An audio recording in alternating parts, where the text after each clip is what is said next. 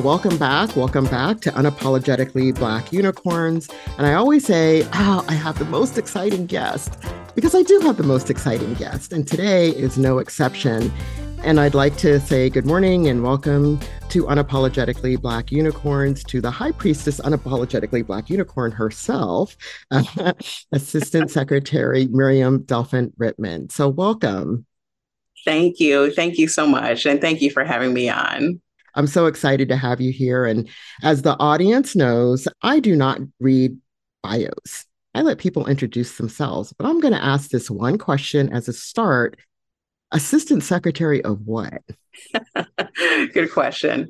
So, I'm the Assistant Secretary of Mental Health and Substance Use within the U.S. Department of Health and Human Services uh, and the Administrator of the Substance Abuse and Mental Health Services Administration, or SAMHSA. So, it's, it's a mouthful. it's a mouthful. And yeah, essentially, um, I lead SAMHSA. Yes, exactly. Yeah. Exactly. Yeah. And so, what were you doing like prior to that? Like you just didn't get born and then woo, I'm the assistant secretary of SAMHSA. yeah, yeah. So so you know, so before this role, I was the commissioner in the Connecticut Department of Mental Health and Addiction Services. I, I held that role for uh, six years. And then prior to that, I was deputy commissioner for a period of time and uh, also director of the Office of Multicultural Health Equity at the Connecticut State Department of Mental Health. Um, and while I had those roles with the state, I was also on faculty uh, at Yale. And so it was a part of a partnership that the university had with the state. Um, so it really allowed me to have sort of my feet in, in sort of two worlds state government, but then also academia, and was able to do work at Yale and then through my work at Yale, I was able to do consulting at the at the national level. So um, often did uh, training and uh, you know with SAMHSA as a as a consultant and work with other SAMHSA contractors to do training for grantees. Wow, wow!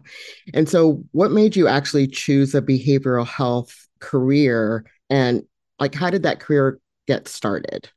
Yeah, you know, I mean, it's so funny. Careers are often so circuitous in the ways that they happen. You know, I think I think for me, you know, certainly some of my early exposures came about because my my uh, father was a psychiatrist. Uh, he's retired mm-hmm. now, but er, you know, early on when I was in college, I, I wasn't quite sure what I wanted to major in. I was uh, mm-hmm. I remember doing English and creative writing, and I was really passionate about that. Thought I would do some short stories and plays, uh, but then I also figured, well, if I take a psychology class, it will help me with character development. So I took one psychology class and just loved it. And the instructor did such a great job of engaging us and having discussion with cross members of the class. And so I just took more and more psych classes and decide, you know, I really I love this. This is this is what I want to do mm-hmm. more work in. And then I think my pivotal experience is when I worked as a case manager after I graduated from college in New York City in 1989. I never did like that term case manager, but I did, yeah. you know, work with individuals trying to get them connected to services and supports in New York City in 1989 mm-hmm. and just love that work. Wow. Wow. And I love how you talk about your father being a psychiatrist, similar to some of my other guests. I'm thinking about, um, oh, and this is even kind of tying into SAMHSA, Dr. Annelle Primm, who's been a mm-hmm. guest on the um, podcast as well. And her father was a psychiatrist and um, actually was one of the first running that what was CSAT at the time. It wasn't CSAT at that time, but oh, I probably should say what CSAT stands for. It stands for the Center for Substance Abuse Treatment. It's one of the centers at SAMHSA. Yeah, so it's really interesting to kind of hear how families can be um, inspirational, you know, to yeah. to the start of what you're interested in. Yeah. So, who else were you mentored by? You know, I I feel like over the course of my career, I've been so lucky to have just really strong mentors just throughout. Early in my career, uh, midpoints throughout my career. I mean, I think um, early on, I remember one person I was mentored by when I was at Purdue, uh, Purdue University, Myra Mason. And she was the director of the diversity office. Um, mm-hmm. Wonderful. Worked with Myra for a number of years doing, leading this team of diversity trainers uh, that came from all different departments across Purdue. And we did diversity training both on campus, but also within the broader community. Uh, this is in Lafayette, Indiana. So there was a lot happening at the time. This was uh, in the early 90s. Uh, and so Myra was just a wonderful mentor in terms of helping me to, you know, expand my thinking around um, diversity, which later sort of sparked my interest in the equity work. And so felt really fortunate to have those experiences there at Purdue. And did you get to work with Dr. Arthur Evans as well? I think, yes. I did. I did. Yeah. So, so later on, yeah, yeah. So, you know, after I graduated for, from Purdue, I did my internship at Yale University in the Department of Psychiatry. And as part of my postdoc, I stayed on uh, to do a postdoc and got to work with uh, Dr. Evans while he was deputy commissioner at yeah. the Department of Mental Health and Addiction Services. And Dr. Evans really, I, I think, is, is was a pivotal mentor as well because he really helped to shape my interest in data and the ways in which we can use data to think about systems and to think about, uh, you know, looking across systems to be able to identify disparities and then how we think mm-hmm. about addressing those disparities within systems of care. Um, and that's been a theme across my work. It has been a passion and certainly a theme uh, across my work. Yeah, Dr. Evans is one of my mentors. So oh, I'm not a psychiatrist, I'm not a psychologist, but he really helped me. I was, you know, always very creative and thinking very innovatively and out of the box about, um, you know, how do we improve mental health systems? And uh, got to, to meet with him and talk with him and found out, well, look, he's from Philly. We live in Philly, and that took care of that. So, yeah. so that's great. Like how these uh like different paths cross. So, yeah Yes. When one becomes an assistant secretary at a federal agency, like how do you achieve that level? How, how do people think about, well, that's something I want to do? Not something Keris wants to do, but you know, for people who want to do that, like how do you achieve that level? Yeah. You know, for me, I mean, you know, and this is the thing I love about, you know, reflecting on just my own career path. And as I've had conversations with others, careers in general, sometimes you can plan them out and and um, I think some of the importance of a, of a career is just sort of staying in the flow and staying open to different um, opportunities and conversations that, that open doors. And and so for me i think always my interest in working at multiple levels. So working at the local level at the state level and the federal level. And and i often had different projects or initiatives that were going on at the local at the state or at the federal level. And in fact one of my mentors ezra griffith uh, who was in the department of psychiatry at yale he said you know when you think about your resume your when when you're at Yale, you need to every year add something to each section of your resume. And so, well, that fit for me because I was interested in working at those multiple levels anyway. Mm-hmm. I had done, again, consulting uh, with different SAMHSA contractors, uh, doing training, for example, for the PATH program, did a lot of cultural competence training for PATH grantees, participated in SAMHSA technical expert meetings over the years.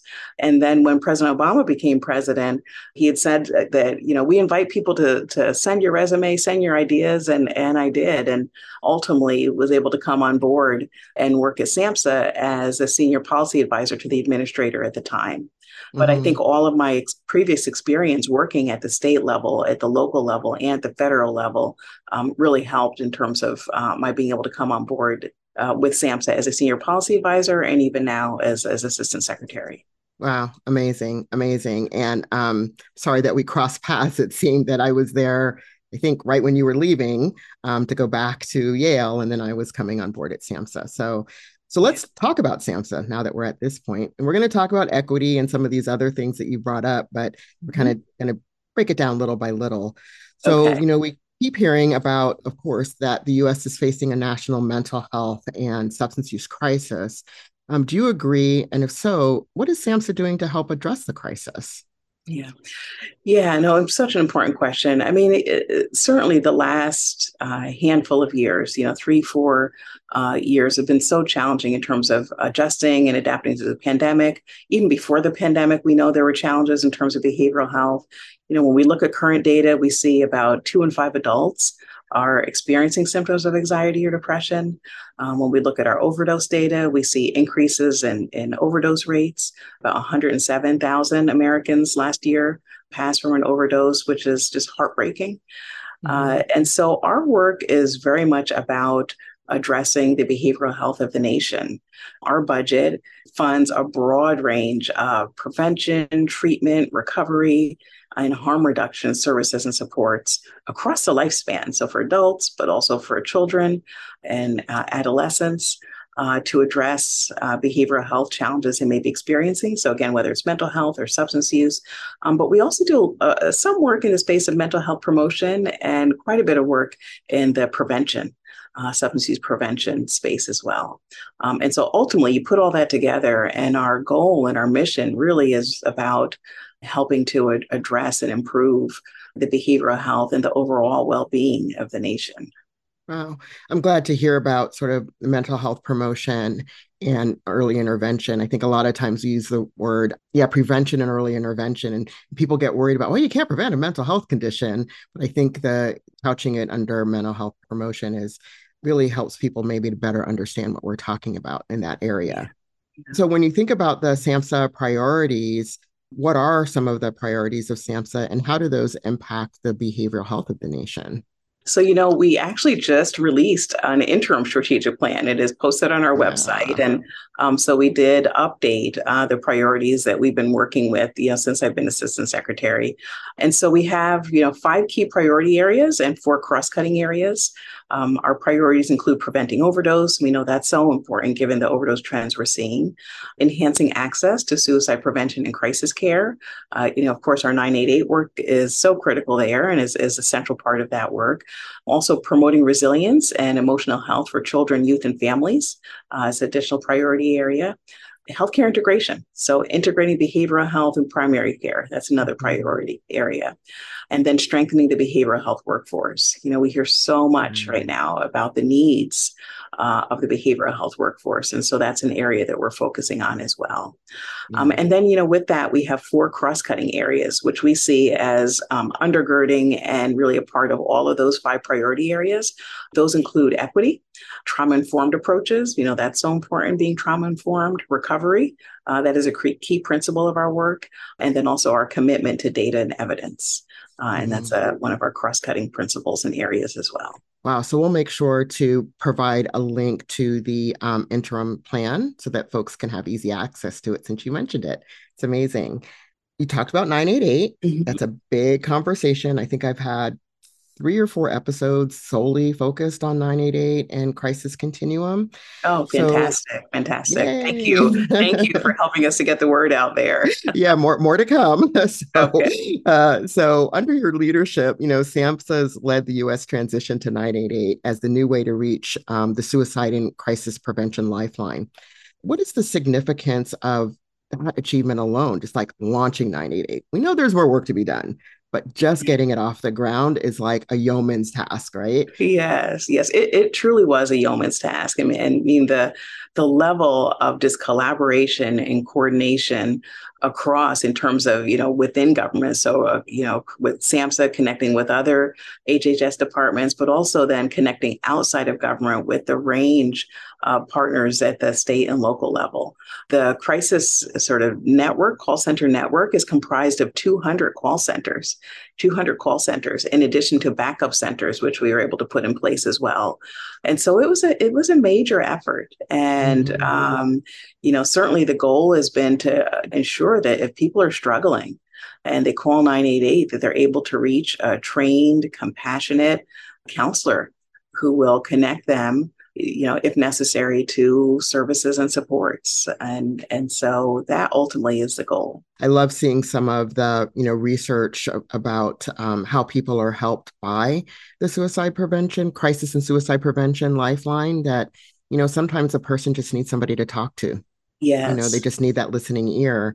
And that's yeah. such a large percentage of the calls. I think it's almost about 80%. I'm right. It could be around Yeah, 80%. it's right around 90%. Like a lot okay. of times people don't need additional mobile crisis or to go to a stabilization center. Um, sometimes yeah. just having someone to talk with, to hear them yeah. and hold what they're experiencing in that moment um, yeah. helps the person sort of get through that crisis that they're experiencing. Um, yeah. So over 90% of the calls are managed just through uh, the that conversation uh, in and of itself. Yeah, I like to lift that talking about data, and I can be a data geek at a turn on on a dime. Like I'll just get into the numbers, but I think it's such an important statistic because I think there's a uh, misunderstanding sometimes that people will call the number and need something immediately, like they need the mobile crisis team to come, or they need hospitalization, or you know whatever else. But but I think you know if we kind of understand that really 90% of the calls are resolved by just having somebody to talk to. That's yeah. that's really amazing and and speaks to the need. It really is amazing. And and the thing that I am heartened by is that people are reaching out. When we compare August, if we just look August, this past August to a year ago, 152,000 additional calls came in. Uh, yeah. Calls, texts, and chats. So that's the other thing. It's not just the calls, but texts and chats. Oh, so yeah. it's really quite an increase. Um, and then when we look at just, you know, just a little bit of the numbers, when we look at uh, some of the stats looking at September, this September to last September, we see about a 40% increase in calls, a 200%, 218% uh, increase in chats. And the text is what really gets me a 1,153% increase in the texts that are coming in. Um, yeah. So we know that that uh, people are reaching out, particularly young folks that are yes. doing a lot of texting and chatting uh, to get yeah. support. Yeah, yeah. I think, you know, the past couple of years, as we know, has been so hard on the nation and their emotional well being that having these um, services and supports available, you know, just at that, I was going to say the dial. I don't think we dial anymore. I think we tap. you know, dial is an old rotary phone, right? Yeah. You know, just the tap of a 988 or what have you, and then continue to uh, have access to somebody who can you know listen to the struggles that a person is going through. It's so critically important. So glad we're doing this work and glad we're continuing to do the work and also looking at you know continued support and financing so that it's all sustainable in the end. So you also talked about recovery so let's not talk about let's not forget about recovery here. So yes. let's talk about about the office of recovery. It's so exciting a whole office of recovery under the office of the assistant secretary. Yes yes yes. I am so excited about that as well. I mean we were you know we launched the office over a year ago and this past recovery month, you know, we announced that the director of the office and a full team uh, that's part of the office. And already they've got just really fantastic momentum. Uh, you know, one immediate thing that we're working on is developing a national recovery agenda.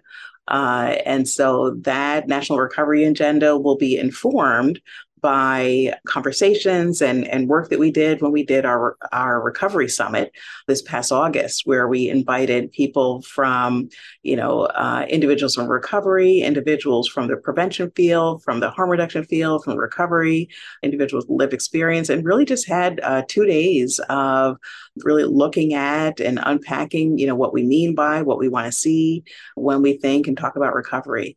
And so a lot of that content will help to inform what's going into the National Recovery Agenda, as well as other conversations that we're having uh, with stakeholders across the country.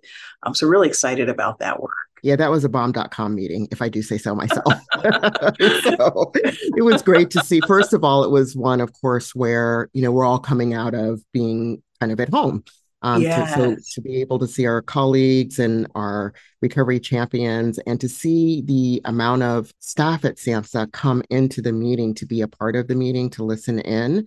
So it wasn't just us kind of in the room talking amongst ourselves with the high level folks or just the recovery officer consumer affairs folks to see dr everett there and just yeah. so many people that was really great that was really really great and the beginning i know that's the beginning it's truly the beginning, yeah. And we were thrilled to be able to do that because you're right. I mean, it was probably one of our first big meetings uh, mm-hmm. that we mm-hmm. had on site, and you know, we we use, of course, that biggest room that we have, uh, mm-hmm. and we would have had more staff there, but you know, of course, we wanted to keep it safe with COVID, so we didn't yeah. want to pack yeah. the room too much but it was good that we were able to use the breakout spaces and, and have more intimate conversations. And um, we're, we're grateful. We're grateful for everyone that came to that and attended that, whether it's, uh, you know, folks from outside SAMHSA as well as inside, because we got really, really good content and creative ideas around how we yeah. take the important recovery work that's been happening across the nation, how we take that to the next level.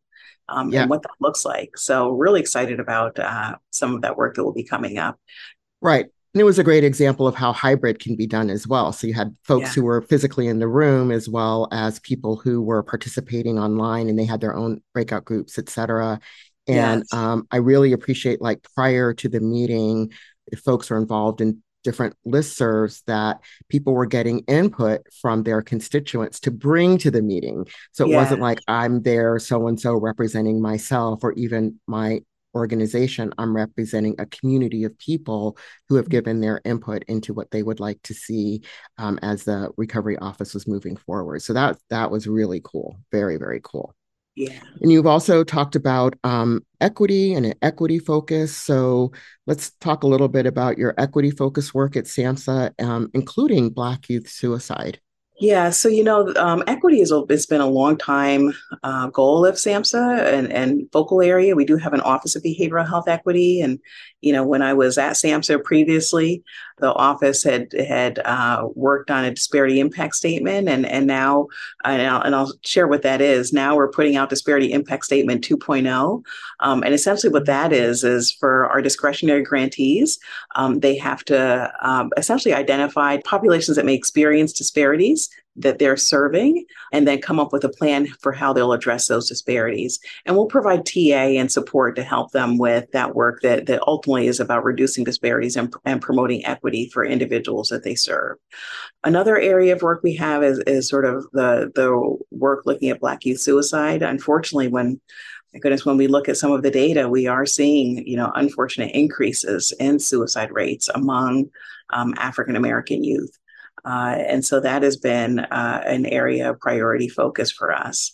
Uh, we recently held a, a, Black Youth Suicide Summit where we brought thought leaders uh, and young people together from around the country uh, to, to really just unpack and to address and look at this issue in terms of what's happening, what will make a difference, what more can SAMHSA do. And, and ultimately, our goal is, is to be able to just meet the needs, you know, meet the needs across the country of young people and African American young people that are struggling. Certainly 988 can be part of that. We, you know, we want people to know that if they're having a hard time, um, they can reach out and call 988 and get support. And we're doing work to ensure that the 988 uh, callers as well as our messaging is culturally responsive as well. Mm-hmm. Um, mm-hmm. so, working with trusted community members to include faith communities to develop messaging to let people know more about what 988 is and about what it isn't. Um, so, right. if they're struggling, they can get help. Wow. You know, I I just wrote down nothing about us without us when you talked about the Black Youth Suicide Summit. Same for the recovery meeting.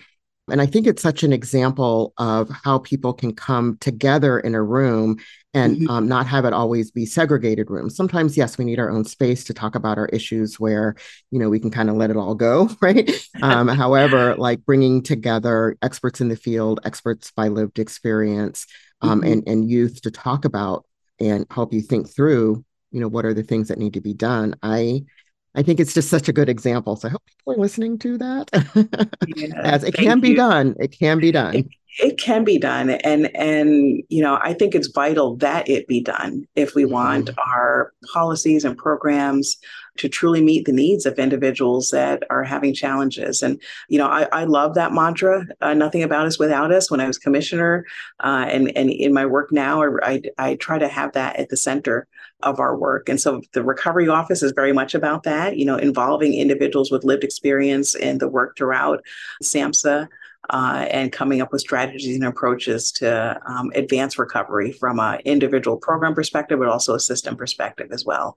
Yeah. And so that includes really um, adhering to and implementing that nothing about us without us yeah. mantra. Yeah, it's really interesting. I, you know, I've been thinking about how sometimes, you know, many times, especially as a service recipient, you know, as a person given a diagnosis who was receiving services, that we think about, you know, mental health changes at the individual level when you're when we're talking about maybe treatment, if you will. And mm-hmm. so sometimes we enter into the work even thinking about it at the individual level, but it's a systemic change that will happen, right? We're looking for systemic improvements. And to me, yes. that's collective and collaborative. So, yeah. you know, kind of switching from that individual mindset to that collective and collaborative mindset is kind of how I think yeah. about it. I love that. I love that collective and collaborative because um, that is really what it's about. I think that often that's where the work happens. Yeah. You know, in terms of being, uh, you know, contextually aligned and context competence um, to be able to address sort of the needs that people experiencing. So yeah, yeah, yeah it's both hard work, H A R D, and heart work, H E A R T. So um, roll up your sleeves and get ready for it. Uh, but you're already doing it. Um, so, what what do you want people to know ultimately about mental health and substance use disorders? That recovery is real and recovery is possible. You know, if they are um, if they are struggling with mental health or substance use um, challenges, I want them to know that there is support that is available um, that they don't have to experience and go through what they're experiencing alone. Again, we fund across the country a broad range of prevention, treatment, and recovery programs. So a person can reach out and, and get support, whether it's by calling 988 or if they're looking to connect with a trained counselor, they can also go to findtreatment.samhsa.gov. So again, findtreatment.samhsa.gov uh, to mm-hmm. connect with a counselor that can support them and help them. Um, so, so that's really what I want people to know: that recovery is possible and help is available. Fantastic. Amen to that. Thumbs up, claps. So when people struggle, you know, kind of getting the mental health or substance use care or supports they need, what are what are some of the issues that they're struggling with? Like why is why is that hard for some folks, do you think? No, I mean, I think there's, I think there's a variation there. It, it really depends on a person's immediate situation. I mean, for some individuals, it might be transportation you know there there may be um, challenges that they have in terms of getting to providers. We're trying to work on that as well. There's there's increased use of telehealth and availability of telehealth services and supports across the country. So a person now can connect with a provider doesn't necessarily have to be in person they can do audio only so over the phone or you know through a computer um, or even in person so hopefully trying to you know get at the transportation barrier um, for other people it might be stigma you know just a concern about accessing services and supports. We know that unfortunately there are stereotypes and, and stigma that we need to continue to work at to, to break down. And so sometimes internalized stigma um, around what this might mean for me or what this might mean mm-hmm. for my family if I access mm-hmm. services and supports. And so, certainly, we're trying to work on that by um, just giving people more information around the ways in which services and supports can be helpful to break down some of that stereotypes and, and you know, and some of that stigma. And so those are just a, a few uh, areas that may be barriers. Health insurance, you know, may be a barrier for some individuals. We want people to know, though, that even if they are uninsured or underinsured, help and support is available. There are uh, certified community behavioral health clinics across the country that SAMHSA funds that will help people, regardless of their insurance status. And so that is support that's available as well. And of course, we fund states through our block grant, and often many states will have services and supports that are available for individuals and territories as well, mm-hmm. available for individuals who are uninsured or underinsured. Yeah, yeah. You know, I was thinking back to, um, first of all, I have to say this has been a fantastic conversation. I don't know how you hold all this stuff in your head, quite frankly. Um, it's, it's a massive amount of information. Why I would never want to have your job. Again, just saying. but um, you know, I, I, I do want to say that um, you know, my time at SAMHSA when I worked at SAMHSA, I have nothing but mad respect for SAMHSA and um, the hard work that all the staff do on behalf of the country. Mm-hmm. You know, I don't know that people know you're one of the smallest operating divisions under the Health and Human Services Department, yet you have this huge, huge task to do. And I just can't thank you enough for, um, you know, being at the helm and leading forward, especially under such incredible times. Mm-hmm. And just hearing what you're talking about today just gives me a lot of hope. It makes me miss SAMHSA a little bit a lot. but glad to be involved kind of on the outer side of it.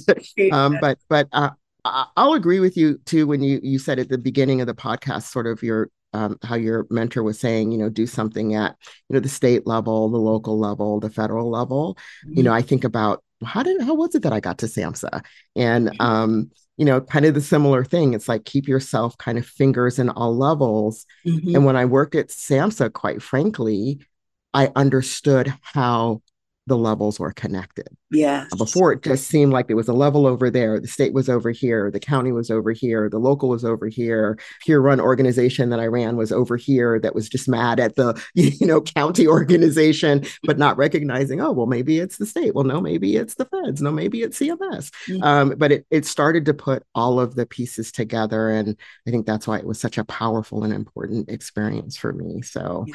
I'm super glad you're there. oh, thank you. Thank you so much and thank you for your time as SAMHSA, I still run into people, or often run into folks say, "Oh yeah, Keris, so uh, you definitely left your mark here." Uh, so yeah. Uh, know that that uh, you will always be a, a, certainly a friend to SAMHSA, honorary SAMHSA, all of that, all of that. Uh, yeah, somebody's in my office. Who is it? And she said, what did you do to the lights in here? Because the lights don't work. I said, I didn't do anything. I don't know what happened. Maybe my essence is missing. The lights don't work. I don't know. But, um, you know, before we sort of wrap up, I always ask people to do some wisdom dropping. You've dropped sort of, as I say, mad wisdom this entire time, lots of information, and we'll have some links to some of the things that you referenced as well. But before we leave, is there one piece of information, one piece of wisdom dropping that you have for our listeners? Yeah, yeah. Thank you for that question. You know, I mean, I think an important piece is is just the the whole piece around hope. You know, I, I want uh, the listeners and people across the country just to have hope to know that there are services and supports that are available if they're struggling with mental health or substance use related challenges, um, and they need not struggle alone. Reach out, get support there is a broad network of care that is ready to sort of receive and, and really wrap around anyone that may be struggling. Um, so do call, you know, 988 uh, or find treatment.samhsa.gov. Uh, if uh, an individual is, is looking to connect and, and get some additional support. Great, great. Snaps, claps, thumbs up, all of that. Y-A-S-S-S-S-S exclamation point with a couple more exclamations points. So I know you're super busy. Um, you are running an agency after all. I want to thank you so much for spending this time with us today. And, um, you know, just really, really appreciate it. So thank you. Oh, thank you. Thank you for having me on and for all the great work that you do every day. So thank you. Sure thing. All right. So for our audience um, and listeners, please remember to you know do all the things you got to do: subscribe, like, comment, but most importantly, share. I think at the end of the day, I'm hoping people are sharing this information, especially for folks who need access to the wonderful stories and information that our guest is sharing, especially Assistant Secretary Miriam Delphin Rittmon. Thank you very much. And guess what? We will see you next week. See you, hear you, listen to you, whatever, next week on Unapologetically Black Unicorns.